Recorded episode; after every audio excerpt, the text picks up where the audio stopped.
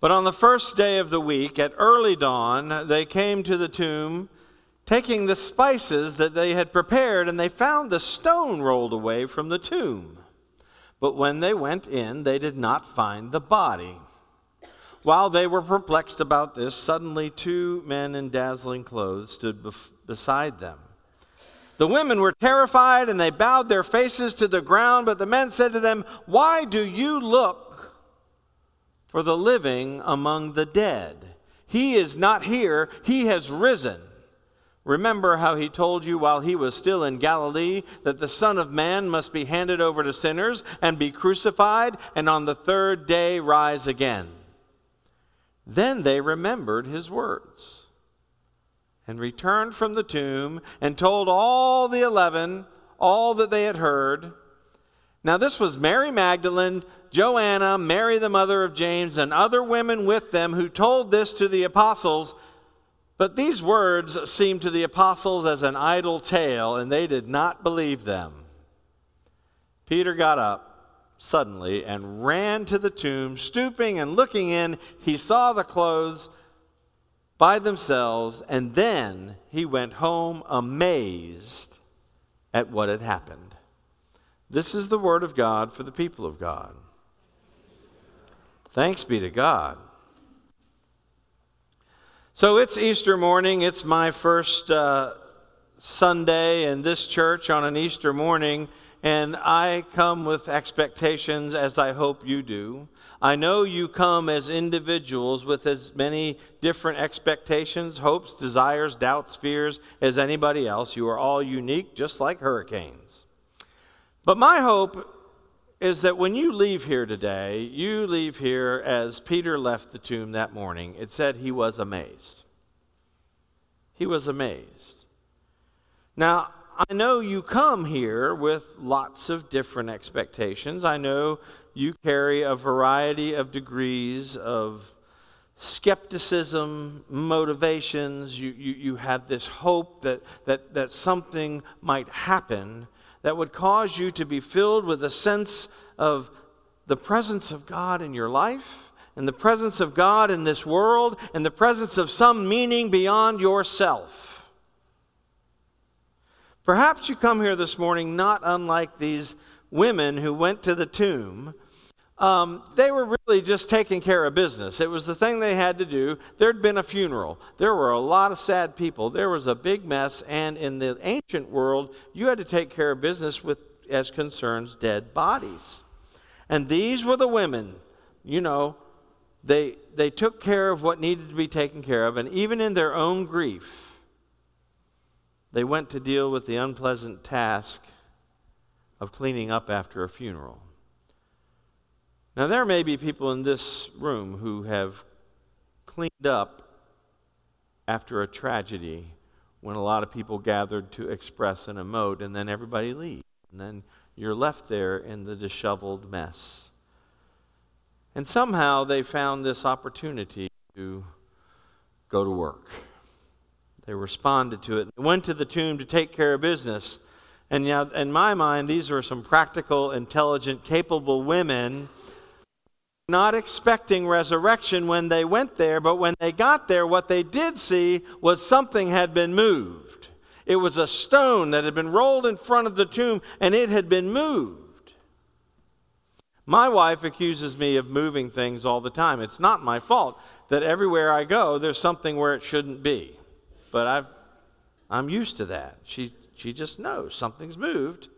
Therefore, something has happened. Something had happened this morning, and these women showed up, though they were there for very practical reasons. And they met these two characters in dazzling white. And these two angelic presence said to them, Do you remember what Jesus said about being handed over to the sinful of sins of the world, to be crucified, to die, and on the third day he would rise? And they said, Oh, yeah. Oh, yeah. Oh, yeah. Oh, my. Oh, oh. I don't know if you've ever had a moment in your life where you just, you know, you knew you, you knew something, but you didn't know you know it until it was revealed to you, and you went, oh, yeah. Oh, oh, yeah. So that's what just happened to these women. The, the, these characters in white said, Do you remember? You say, Oh, oh.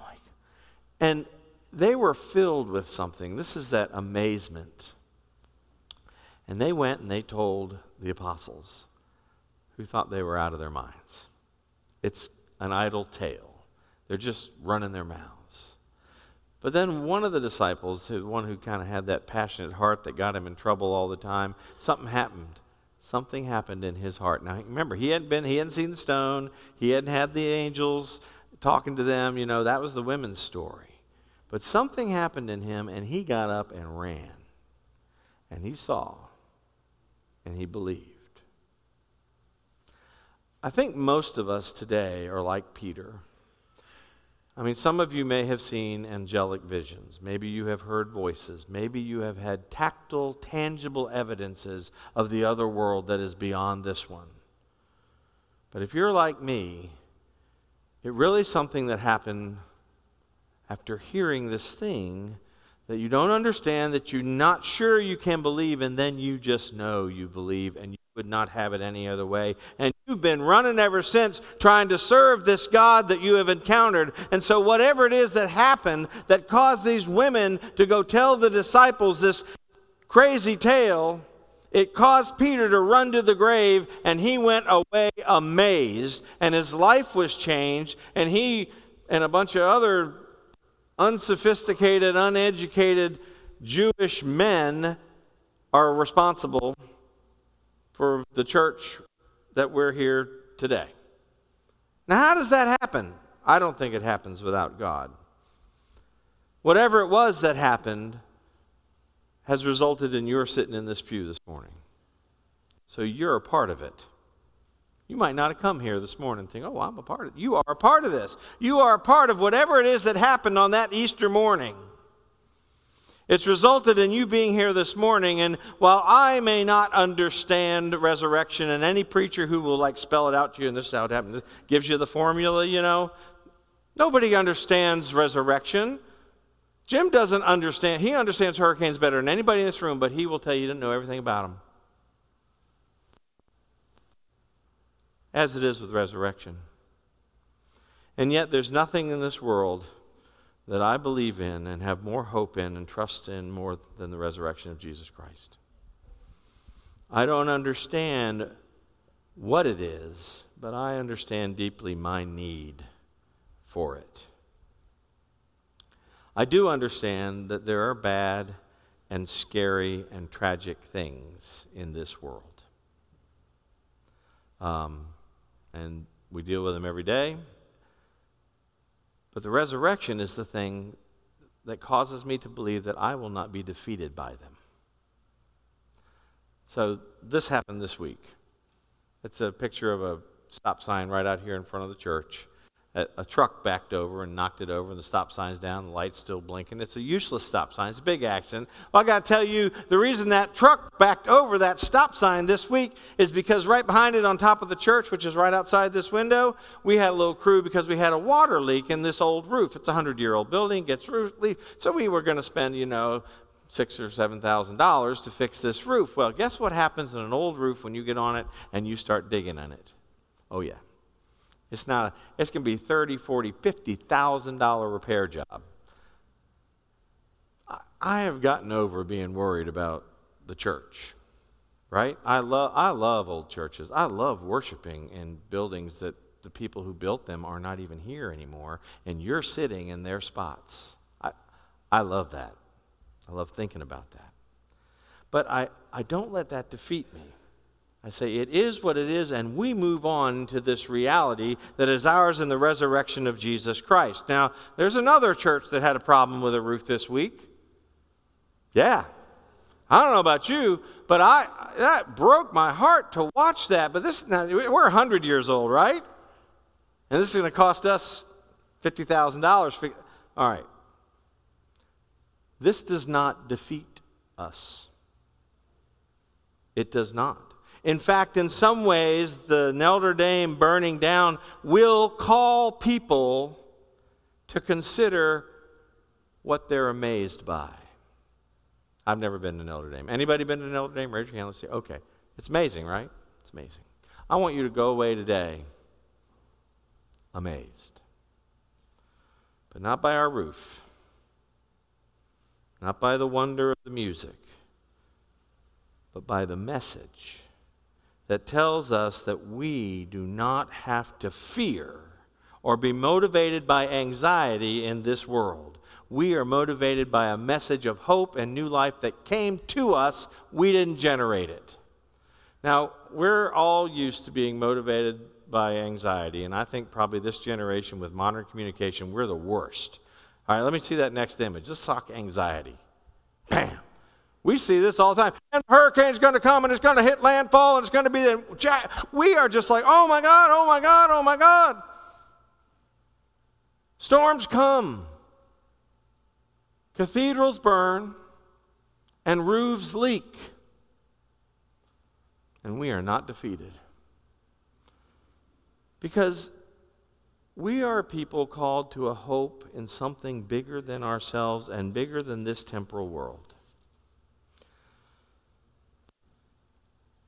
And we kind of know it. It isn't just a spiritual, kind of theological thing. We know that we can be motivated by things other than anxiety and fear. We can be motivated by inspiration, by, by hope and determination. I mean, I saw something a couple weeks ago that everybody's talking about, you know, this destiny, right? I heard the word destiny, right? Look, I'm an Auburn fan. That wasn't destiny. That was Auburn putting the fear, and fear of God into UVA, right? Three minutes left, right? Okay. Thank you, Auburn, for helping us. But we know we like to be motivated by this. We love it when that shot is in the air and we don't know if it's going to be a three point shot with one and a half seconds left to win the game. If we're going to go away disappointed, we know what that feels like. It's amazement to be amazed. So we come to this morning wanting to walk away, like Peter, amazed by that shot. But we also come knowing very well that we are a broken people capable of harm toward others. Uh, we saw a story this week. I hate to go to sports all the time, but this is pretty amazing. Next slide. We are broken. We are has beens. We have hurt people. We have not been this pillar of virtue. But we come, every single one of us, with a capacity for a comeback, to be champions. To be victorious is the word that the church uses for the people who believe in resurrection, that we are a victorious people. And we walk into this world with its storms and its burning roofs, its leaky roofs, and its burning cathedrals victorious because life has been given to us from God Almighty, and nobody can take it away. It's the water of our baptism that once baptized is the love of God in and through us that will not be taken away. Now, I've been sharing since November about a five year old nephew of mine who's dying of cancer and he's in the hospital in Boston. He's been there for four months. We've been praying for him, Brooke. And it's the whole family's wrapped up in it, right? Five year old. And then two weeks ago, this happens. And that's my mom and my dad and my daughter and me and my grandson, right? And at the same time that we've been wrapped up in the, in the fear and the anxiety of a sick five year old, then comes along the new birth, and you wonder at how this life is going to affect you. But I got to tell you, there, there, there's a hope and an amazement when you hold a new baby. And I can't really describe it. But if you've done it, you know what I'm talking about. There's no fear in it. I mean, you love something so much, you're kind of afraid to love it so much. And yet you wouldn't have it any other.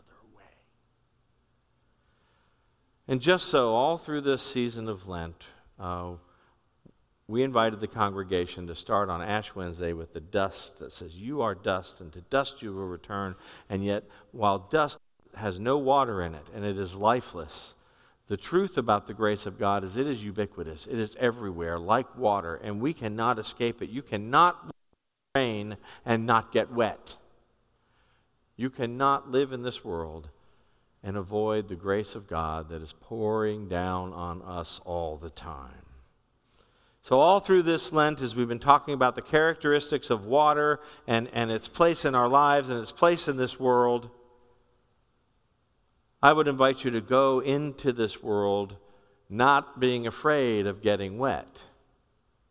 In fact, next time you go out in the rain, renew your baptism. Just move that umbrella aside for a minute and feel it on your face and be amazed. Amen.